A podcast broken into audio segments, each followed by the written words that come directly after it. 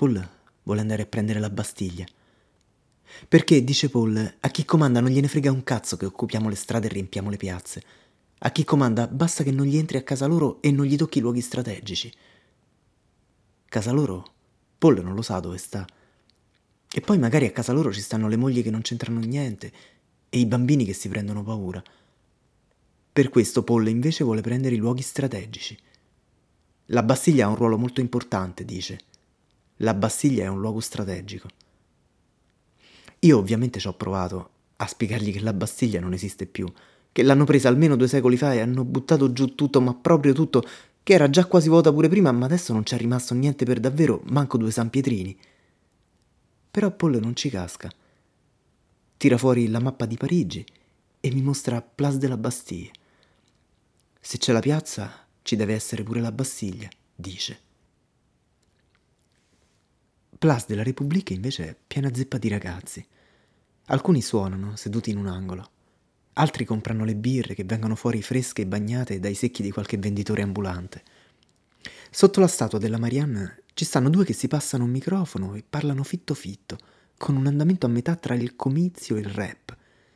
Di ore di straordinario che aumenteranno esponenzialmente, di gente che cambierà lavoro ogni sei mesi, di una legge che dovrebbe favorire chi il lavoro non ce l'ha, ma invece se vai a vedere penalizza tutti. Qualcuno alza una mano per dire che bisogna essere precisi, che se no facciamo come loro, e nel testo non c'è nulla che parli di più straordinari. Nel testo c'è scritto che le ore in più verranno pagate un 15% in meno, riprende quello col microfono. Ci vuole tanto a capire che gli straordinari aumenteranno. Io guardo Paul e vorrei coinvolgerlo, o almeno capire cosa stia pensando, o almeno toccargli un braccio. Provo a spiegargli che la Bastiglia non esiste più, deve credermi, però se esiste ancora un modo di prenderla, adesso che è il 2016 e le baionette stanno nei musei, allora essere qui, in piedi, questa sera, in questa piazza, è il nostro modo di prenderla. Che se c'è qualcosa che si può fare, questi ragazzi la stanno facendo e la faranno, che oggi funziona così. Ma Paul scuote la testa e si guarda intorno. Ha la faccia di uno che pensa che quelli lì, la Bastiglia, non la prenderebbero neanche se gliela portassero davanti casa coi cancelli aperti e il ponte levatoio abbassato. Intorno c'è ancora tanta folla. Qualcuno nel frattempo avrà pure lasciato la piazza, ma c'è ricambio come in una fiera. Altri ne sono arrivati e continuano a farlo. Dei ragazzi vicino a noi sono arrossati dalla giornata di sole. Alcuni hanno occhialetti da sub sul viso. Devono averli indossati nel corteo del pomeriggio contro eventuali lacrimogeni e adesso li tengono per gioco e in segno di complicità. Una ragazza si avvicina a Paul. Gli chiede se ha da accendere. Io no, ma lui sì, dice Paul indicandomi. Io non fumo, ma effettivamente un accendino ce l'ho sempre. Perché ho imparato che quando giri per Parigi, se appena appena hai un accendino in tasca, le possibilità di fare incontri interessanti si moltiplicano. Eccolo, dico alla ragazza che ha gli occhi azzurri tondi e le trecce bionde. Come ti chiami? le chiede Paul. Simone, risponde lei. Come la stella della Senna, commento io. Capisco dalle facce che non hanno colto. Forse in Francia non è mai arrivato. Oppure loro due sono troppo giovani. È un cartone animato che guardavo da bambino. C'era questa ragazza che si chiamava Simone e abitava a Parigi all'epoca della rivoluzione francese. D'ingiorno vendeva fiori, ma poi la notte metteva su una maschera, tirava fuori la spada e andava a lottare contro le ingiustizie. Fico, eh, dice Paul. E era innamorata del tulipano nero, che era un altro che girava con la maschera e la spada. Allora facciamo che io ero il tulipano nero, dice Paul, ringalluzzito. Simone ride e gli dà un bacetto sulla guancia, che mi lascia divertito e geloso. E poi non parla più nessuno. Io potrei dire che il cartone si intitola Il tulipano nero, ma il vero protagonista è la stella della Senna, però poi sembrerebbe una sviolinata. Oppure potrei dire che in realtà poi nel cartone si scopre che i due sono fratelli, ma non mi va di rovinare il momento romantico. Insomma, resto zitto. Intanto un tizio sta dicendo al microfono che non si deve fare l'errore di generalizzare. Alcuni applaudono, altri rumoreggiano. Ho perso le ultime battute e non so esattamente di cosa stiano parlando, ma in queste situazioni, prima o poi, c'è sempre uno che dice che non bisogna generalizzare. E che lavoro fai? sta chiedendo Paul. Faccio la prostituta, risponde Simone con un sorriso naturale e smaliziato. C'è un momento di silenzio e imbarazzo. Io faccio finta di continuare ad ascoltare quelli col microfono perché mi sembra molto più semplice che voltarmi. Tanto non fate che trattarci come oggetti, e allora d'accordo, come volete ci sto, faccio l'oggetto, ma mi faccio pagare. C'è un altro momento di silenzio.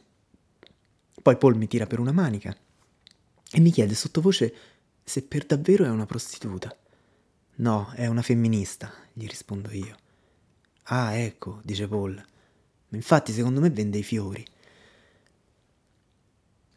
Paul dice che lui la Bassiglia vuole andare a prenderla coi bastoni.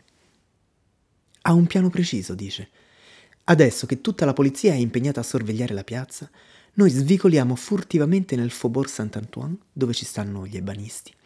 Rompiamo una vetrina e rubiamo i bastoni di ebano, che l'ebano è il legno più duro e più massiccio in assoluto.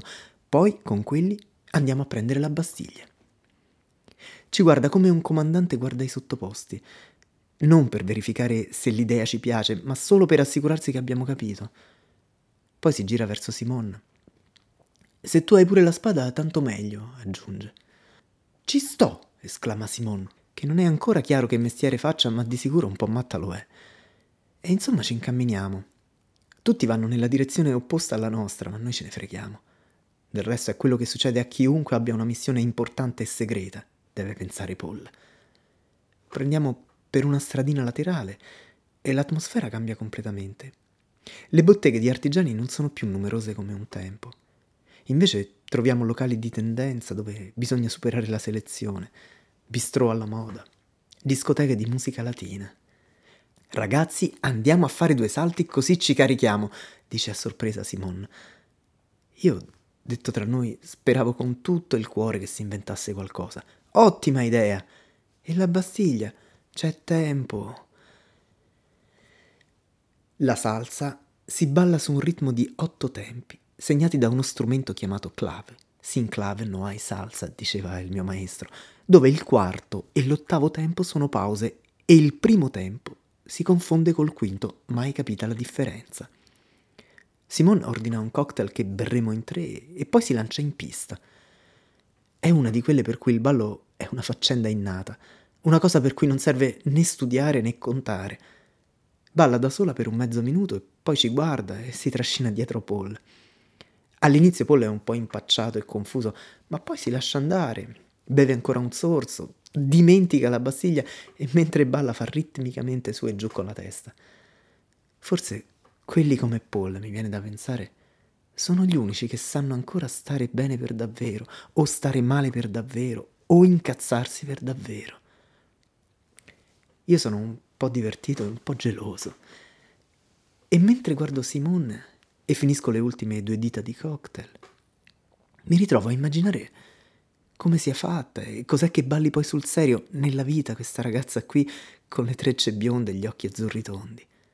Che mestiere faccia, che gente frequenti se questa sia una serata speciale anche per lei, o se per lei le serate siano tutte così speciali e quindi di fatto normali secondo una normalità che io però non me la immagino nemmeno. E poi come affronti le giornate e le persone. Se si ostini in quegli abbracci frontali asimmetrici da coppia chiusa con cui si inizia ogni latinoamericano, o se invece le piace aprirsi appena può ad altre figure più variopinte e vere, e se ogni tanto abbia bisogno di perdersi nei suoi pasitos solitari come certi portoricani tristi, o se invece sia una che non la chiappi mai perché lei balla sul break, come un tempo facevano a New York. In un angolo noto un gruppetto di cinquantenni che ridono come matte. Forse stanno festeggiando qualcosa. Inizia con le vecchie, ricordo che mi diceva, scherzando, il mio maestro di salsa quando ero alle primissime armi. Mi avvicino e ne invito una. Per il mio stato arrugginito è la cosa migliore. Le vecchie, diceva il maestro, non hanno grosse aspettative, non rifiutano mai un ballo e se balli lentamente non è un problema, sono contente pure loro. Insomma, mi lancio. Sono costretto a contare mentalmente per non perdere il passo, ma qualche figura me la ricordo ancora. Passano mezz'ore senza che ce ne rendiamo troppo conto. Simone adesso sta volteggiando a mille all'ora con un sudamericano, mentre Paul è appoggiato a una colonna e continua a ridere e a fare su e giù con la testa, mentre io mi sto passando una dopo l'altra le cinquantenni del gruppo e loro si divertono e mi diverto anch'io. La sala inizia a svuotarsi. Paul si era messo a parlare con un gruppetto che adesso lo sta salutando. Domani alle sei suona la sveglia, gli stanno spiegando. Paul non lo dice, ma immagino che pensi questi sono matti. Io ho salutato a mia volta le cinquantenni e adesso abbraccio Simone che si è raccolta finalmente vicino a noi. Dentro non c'è quasi più nessuno. Usciamo? Usciamo. Seduti sopra i pochi resti della Bastiglia ci stanno un matto, un italiano e una prostituta. Pare l'inizio di una barzelletta sporca. Dovete sapere che a Square Henri Galli, dentro un giardino vicino alla Senna, in un angolo discreto e appartato, hanno rimesso in piedi un semicerchio di pietre che sembra vengano per davvero dalla Bastiglia smontata. Noi ci stiamo seduti sopra, da un quarto d'ora, in attesa che riapra la metro. Simone fuma una sigaretta che le ho acceso io. Paul guarda dritto davanti a sé. Io intanto gioco col cellulare. Il momento somiglia a una pausa tra un terzo e un quinto tempo, segnata sottovoce da una clave. Alzo gli occhi e guardo i miei due compagni di brigata. Siamo belli e stanchi. In fondo penso, e un attimo dopo dico, questa notte in piedi, a zonzo nell'undicesimo, passata a incrociare gente che avesse voglia di incrociare gente, senza sensi di colpa, come gatti randaggi e un po' confusi, fregandocene per una volta delle sveglie, è stato un nostro piccolo gesto rivoluzionario. Pensateci. La stella della senna ride e mi dà finalmente un bacetto sulla guancia. Il tulipano nero si gira per discrezione dall'altra parte, ma non l'ha bevuta. Quando ci andiamo a prendere la Bastiglia? chiede, dopo 15 secondi. Per stare più comodo si è messo le mani sotto il culo. Il culo sta comodo, ma le mani quando le tira fuori sono tutte rosse e segnate dalle pietre. Eh, quando ci andiamo? Ad aprile, faccio io. Va bene, dice Paul. Che giorno è oggi? Oggi è il 49 marzo, dico io. Va bene, dice Paul. Raccoglie un sassetto di ghiaia e lo lancia di taglio contro il terreno come se ci fosse un pelo dell'acqua su cui farlo rimbalzare. Il sasso fa un paio di saltelli e per il resto più che altro rotola. Marzo è un mese molto lungo, dice Paul.